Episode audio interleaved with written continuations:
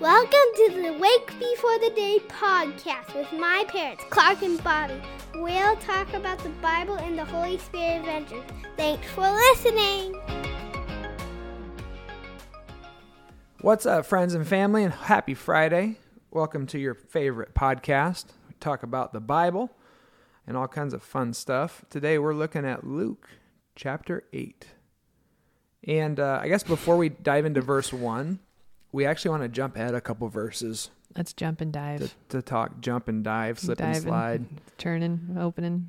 Um, to talk about like the purpose of a parable. What is it? because I, I think if you go down to like verse what is it like nine through fifteen or so, Mhm. the disciples are like, "Hey, look, Right. Jesus, you've done this to us a few times now. You told us these kind of riddles, these almost like tricky sayings, and we're trying to make Mm. sense of them.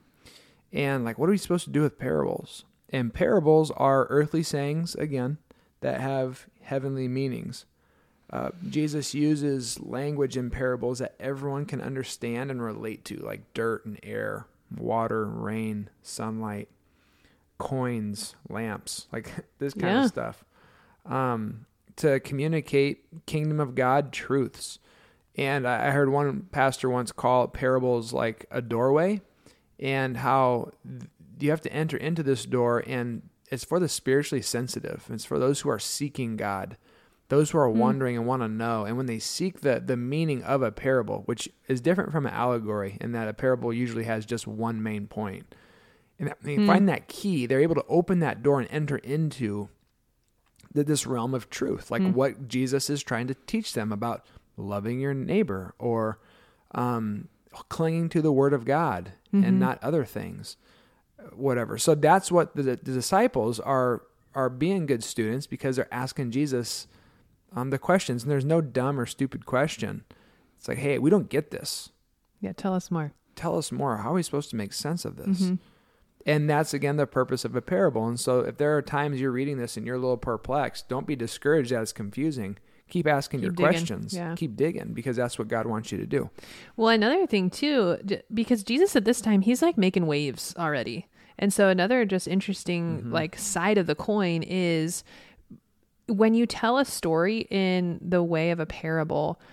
The Pharisees and other leaders like weren't able to come against Jesus per se for saying like one really distinct truth like I'm Lord of the Sabbath, like he said that uh, a couple chapters ago. But when he talks in parables, there's this deep truth in there, and because he's not really like obviously coming out and saying something distinct and direct, then it was harder for them to like charge or come against him too. Mm-hmm. And so interesting how like really the the language and the type of the way that he's talking is like it's so woven into the fabric that like Clark's saying like you have to like continue to seek and dig and find be, like and that's so purposeful so that the people that are coming after Jesus will keep missing it and the people who are longing for Jesus will find it. And so it, yeah, so let's dive in let's dive and jump into the That's our word. parable. Yeah, do you want to do you want to sit here in 15 9 to 15 or you want Yeah, to move well, on? yeah, I think just looking at the parable of the of the soils is Okay. really important Mm-hmm. because that's all of us. Um, Mm. You want to read verses five through eight? 5 through 8. Yes. Okay, this is the NIV, guys. A farmer went out to sow his seed. As he was scattering the seed, some fell along the path. It was trampled on, and the birds of the air ate it up. Some fell on the rock, and when it came up, the plants withered because they had no moisture. Other seed fell among the thorns, which grew up with it and choked the plants. Still other seed fell on good soil. It came up and yielded crop, a hundred times more than was sown. When he said this, he called out, "He who hear, he who has ears to hear, let him hmm. hear."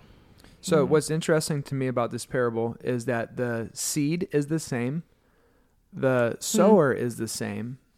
The. Yeah. one key um, that variable that changes is the soil and the quality of the soil. And so Hmm. the question the reader should be asking is, which one am I? And one of the Hmm. kind of odd words in here that I just haven't paid attention to before is dealing with the moisture of the soil. I was always just kind of focusing on like Satan taking it or someone having good soil and doing this. And the reason why I'm looking at this is because I actually recently read a Charles Spurgeon quote, who's a famous Reformed theologian and pastor. dealing with moisture. And at the end of verse 6, it says, uh, The seed that fell on the rocky ground when it came up, it withered because it had no moisture.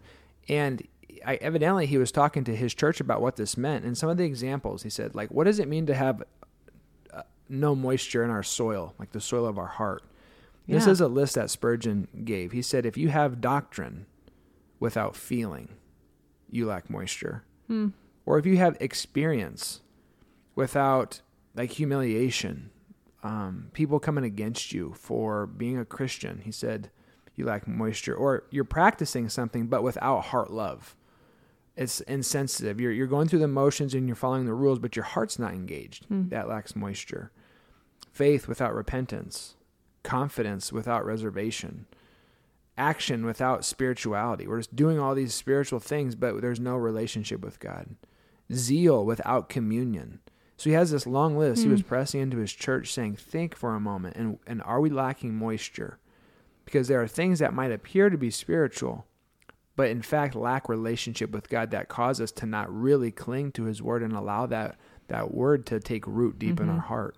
And obviously it's it's partnering with the, the spirit. And so one of the things that I'm asking myself when I read this is how do I um, cultivate in my heart a soil that is rich and ready for God and His Word?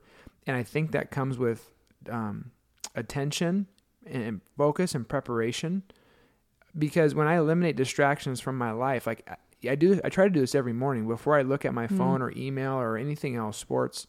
I say, Good morning, God. And I sit before Him with the word and say, What do you have for me today and my family in your word? And so, before you get to anything else, any other motivations, anything that might pull your emotions or distract you or get you thinking about later on in the day, it's like, I'm going to mm-hmm. start my day with you. What do you have? Mm-hmm. And you end the day with the Lord. And it's focusing on Him. Or like Saturday night, don't stay up till midnight. Don't go out drinking and partying and getting crazy. Then you're going to show up to church and your heart's going to be dry. It's, it's not going to be having that moisture. The pre- sermon's going to be preached. You're going to be having a headache or, you know, thinking about what are we supposed to do today because I wasn't mm-hmm. prepared yesterday. I stayed up too late. I didn't get the food ready or, oh, I forgot the mm-hmm. laundry. Got to go to Target. And, and the word just passes us by. And so I'm trying to think through practically mm-hmm. how can I partner with the Holy Spirit who ultimately does this work and create a soil in my heart that is got good moisture that will allow the word to take.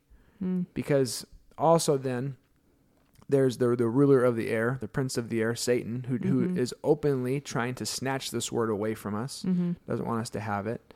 And it's us following Jesus, keeping a repentant heart, and saying, God, do a work in my heart because I want this word to stick. Mm-hmm. I want to cling. And sometimes it's not like a profound, oh, moment that like you're totally moved and your life's flipped upside down, but it might just be a good reminder. Mm-hmm. It might just be, you know, that solid, hey, like this is grace. This is faith. This is who God is. This is who I am. Here's my sin. Here's what God does with my sin. I don't Yeah. know. But that's kind of going back to the parable of the soil, and the soils are the variables that change, not the seed and not the sower. So, Mm-hmm. how can we prepare our heart to, to take in God's word? Well, I, that's good. Let's just sit on that. we don't even need to go through the rest of the chapter. What what's coming through my mind as with the parable of the sower is a few years ago, Emmanuel. Um, I was doing VP three. Emmanuel still has VP three groups. Um, if you're interested, during I think when there's when there's interest, there is Yeah. Yep. groups that do it, and it's a really rich study that is a lot of work, but it's really rich. Anyway, one of the examples that they gave was there's a family in the Midwest that are part of the VP3 um, family. And they have this acreage, and they're trying to bring the acreage back to like the original grass Oh, and yeah. you know of of the prairie of the prairie. So they're not farming it. They're not like, you know, doing soybean or corn or anything like that. They're literally just trying these indigenous species to get it back to what it was. And and it's been really an interesting process. One of the things that I want to just say that came to mind in this was sometimes so they have a, a ledger where they will, you know, record the hmm. seeds that they've planted in the spring and the fall, the year that they planted it, what it was, where, like what area it was on the acreage. Some of these seeds, you guys, took four, five, six, eight years to actually like germinate and to even be visible above soil. And so what happened? They didn't realize that. They just thought, oh, those, you know, those died off or, you know, pests got them or whatever. Yeah. And no, what was happening was the seed was coming alive. It was, it was getting the root system going. It was having all the nutrients that it needed. It was before it popped up. And so literally they saw something, I think it was like 6 years, and they were, had to go back to the ledger and see what is this? When did we plant this? You know, and actually go back. And so an encouragement in this is I feel like there are folks that are just that are you know we're we're with you lord our soil's moist you know what are and and we're just in the dark right now because we're we're underneath Yeah. and we're dormant and uh anyway i uh was just encouraged by that story a few years ago and i think maybe it might encourage someone today just as we're talking about plants and seeds and that kind Yeah, of thing, it takes time. it takes What's uh time and these things that we're talking about like moist th- these are unseen things many of them like preparing soil. This is mundane. This is this is unseen. Anyway and so it's vital to the success of the future of the seed and the plant and the growth. yes Hey, what what's that documentary you watched a couple times about that farm here in like little LA? little big farm Little Big Farm. What's that on? Netflix? no we don't have no what is that on Anyways, th- there's a farm here like i don't know towards uh, Malibu or something Yeah, that they, they did a similar thing where they took how many acres was that place? I don't know Anyways, there's a really cool property that was just total crap and barren, like literally like cracky dirt ground. And these people went through and they tried to figure out in this ecosystem what's natural to it, and they flip it, and it's really cool. So look it up. Anyways, you make me laugh we'll keep going here. okay let's keep going yes What uh, what else we have in this chapter? well i was more and more of what's kind of sticking out to me is toward the end of the chapter Okay. like after verse So we have 40 a but lamp do you and wanna... stand. We yeah have Jesus' mother and his brothers. Ah, fun facts here. Jesus' mother and his brothers. Joseph's not mentioned here, sadly, so he evidently is Mhm. dead at this point. We're not sure what happened to him. But Jesus has siblings. Obviously, half siblings, but he has siblings. And he's got Mhm. unnamed sisters, and he's got multiple brothers. And what's interesting about the brothers, I haven't written down, I'm not sure. If they are um, Judas, Joseph or Joseph, James, and the last one I think is Simon. And what's so interesting is these brothers didn't believe in him. Like you want to talk about Right, pain. his own They grew up with yeah. Jesus, and all of a sudden he's again claiming to be God. mm-hmm. And you think that Mary and Joseph, when he was around, would have told them, um, Mm-hmm. like Hey, what? yeah. Yeah. hey, just so you know, like y- your brother here is kind of special. But they didn't believe in him t- until he he dies and resurrects. Then all of a sudden they realize, oh my, he he he's the real deal. And so Judas changes his name to Jude, and he writes the book of Jude in the Bible. That's Jesus' half brother. And then James is also Jesus' half brother, and he writes the book of James. Mm-hmm. And so, yeah, that uh, that's what interesting to me. And sorry about that. One of one of our little ones is having a hard time staying asleep, so Bobbie's gonna go take care of that. Oh, you're stuck with me the rest of the way. All right, so buckle up, folks. Um, when you keep going through this, what what's interesting is how Jesus redefines family. Then, yeah, he has some unnamed sisters, he has some brothers, but he's encouraging the people, saying, "I'm going to consider you my family." Uh, my mother and brothers are those who hear God's word and put it into practice. Like, how profound is that for those of us who long for family and long for belonging, which really is all of us? Um, the next pericope here is Jesus calms the storm. What's so interesting about this, and just in my reading today, is that word rebuke. It's a really strong word. Like Jesus chastised, rebuked the, the weather, the elements. You think he could have just got up and said quietly, Peace be still, or wind and waves, calm down. But he rebukes it with strong authority. And you just wonder, like, what was happening there? As you talk about the parable of the sower, you have Satan who's trying to take away the seed. I wonder to what extent Satan can control the elements. And maybe he saw this as an opportunity to, like, hey, I got Jesus and all of his little followers on one boat. Let's take them out. Let's make big waves and big wind and end this thing right now. And Jesus simply rebukes it and says, no. Like, just, just a curious thought. But the one story I want to end on is the end of the chapter. If you have a Bible that has subtitles, It's entitled Jesus Restores a Demon Possessed Man. And so the summary of this story is there's a man who's been in this area for a long time and he's possessed by demons and he's out there wearing little to no clothes and he's lived among the tombs and he's really evidently causing a ruckus. And Jesus comes and they bump into each other. Jesus eventually uh, calls the demons out, and the demons ask for permission after they've been named Legion and are cast out, and they go into a herd of pigs, and the herd of pigs runs down the hill and drowns. Then the people from the town come and can't understand, like, one, the power of God, but two, like, why he did this. And then they ask Jesus to leave. So, just a couple thoughts here. One, regarding evil evil is evil. There's demonic forces in our world. You're not meant to be scared by this. It's just a reality. You were born into it.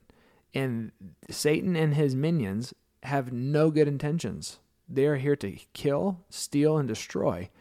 And anybody that follows Jesus has a target on their back. And so, not only did Jesus, like, hey, I'm going to cast you out of this man, they're like, let us go into the pigs and kill the pigs. Not just, hey, let's go float around the air and hang out. They're looking for another place to, come and destroy and to, to wreak havoc. And so, like, okay, this is real. The spiritual battle we're in is real. And then Legion is many. A legion in the time of like the Roman soldiers, I, I think was 6,000 soldiers was legion. So I'm not sure if this is a play on words like, hey, the demons just saying we're many, or if there was 6,000 demons in this man. No one knows for sure, but identifies as legion. And why did Jesus let them go into the pigs? Well, I think it's twofold. One, Jesus is allowing people to see the magnitude of the spiritual realm. He's reminding them and showing them the power that's at play, even though our eyes can't necessarily see it. And what was in this man, Jesus, in his authority and in his love, set him free.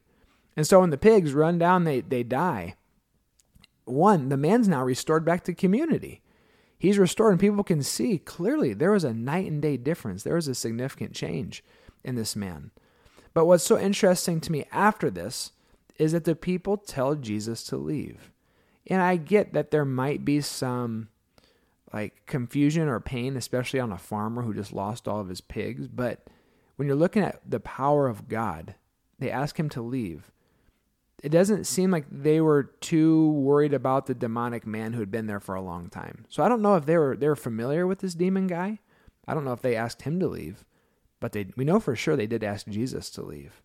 And so, one of the questions that was kind of percolating in my heart when I read this is Are you and I more afraid of what Jesus might do in our lives than what Satan is already doing at the moment? Like, in what ways are we scared of getting out of our comfort zone and truly following Jesus and truly engaging and entering into the spiritual war where we just say, Hey, God, not today. I'll just stay in what's familiar, what's comfortable. And, you know, there might be some kind of oppression or warfare here, whatever you know, I'm used to it. I'm praying that our hearts would change. Like, God, grip our hearts and keep our eyes on you so that we would know your love, your, redem- your redeeming touch, but also your power and your authority because we're not meant to live with any kind of evil causing problems or oppressing or possessing people we love and we know, or maybe even ourselves. And so, again, clearly, Scripture lays out Christians cannot be possessed. We can, all can be oppressed and and um, you know, attacked or harassed by evil ones. But when you have the love and the touch of Jesus here, it's powerful. And when there's darkness and that light comes on, that light is stronger than the darkness. And so I'm not sure what you're going through in your life or if you know somebody that's battling stuff, but my prayer is that you and I would not be afraid of what God's going to do in our life, but we'd step into that courageously and saying, God, I'm here. I'm ready to rock and roll. What do you want to do? Use my life, our marriage, our family, my job, my you know, my school class, my studies for your glory. Let's go, let's step into that darkness because that's why we're here. That the kingdom of God would shine that light into the dark places of this world. And so, as you hang with family this holiday season, as you interact with people at work and Christmas parties, I'm praying God would use you. All right. So, hey, again, on behalf of Bobbie and myself, thanks for sticking around for kind of a lengthy podcast as uh, the book of Luke has so many good things to talk and discuss. And ultimately, we're praying that God would be glorified and worshiped as uh, as you read the scriptures. All right. God bless you, and we look forward to seeing you on Sunday. Lord bless you and keep you. Don't make his face shine on you and be gracious to you. The Lord turn his face towards you and give him his peace. Have a great day.